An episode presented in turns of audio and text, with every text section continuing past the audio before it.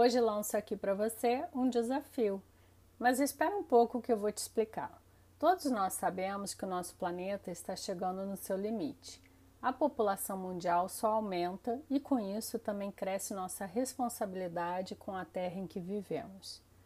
Quando estudamos arte, vemos que muitos pintores impressionistas abandonavam seus ateliês para ter contato mais direto com a natureza buscando captar a luz natural. Mas as imagens que esses pintores produziam e outras pinturas e fotografias antigas retratam uma natureza muito diferente da que vemos hoje. Ok, você deve estar pensando, mas a vida mudou, temos outro estilo, outras vontades e desejos. Tudo está mais avançado e por aí vai. Bem, concordo com você, e é sobre isso mesmo que quero falar aqui hoje tudo está mais avançado, temos muita tecnologia disponível, inclusive a inteligência artificial e a possibilidade de realizar tudo que está no imaginário humano há muito tempo. Como, por exemplo, o upload de mentes, que atualmente está sendo desenvolvido por alguns cientistas. Além disso, temos que considerar também a previsão de que a potência dos computadores dobra a cada 18 meses, e por aí vai. Mas essa conversa não se esgota assim facilmente. Então convido você a refletir um pouco comigo.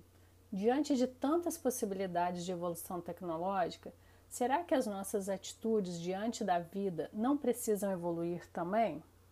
Pois é, nesse momento cabe aquela pergunta: vamos continuar tendo uma atitude egoísta e até irracional diante da natureza?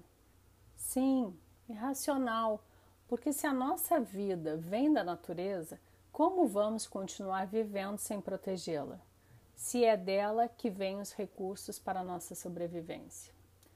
O que faremos com tanta tecnologia se não tivermos água para beber, uma sombra para descansar, um ventinho com cheiro de mar, pássaros e flores?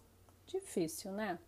Então, se você compartilha do meu pensamento, aí vai meu desafio. Preparados? O meu desafio para todos nós é: vamos começar uma vida sustentável? Bora! Você aceita esse desafio? Calma. Eu sei que você ficou assustado, mas isso não acontece com um milagre. Precisamos aprender mais sobre isso. E eu estou aqui para aprender junto com você. Primeiro, vamos entender o que é sustentabilidade. A sustentabilidade está ligada ao desenvolvimento sustentável porque o desenvolvimento sustentável só acontece quando as pessoas têm atitudes sustentáveis. Parece óbvio, não?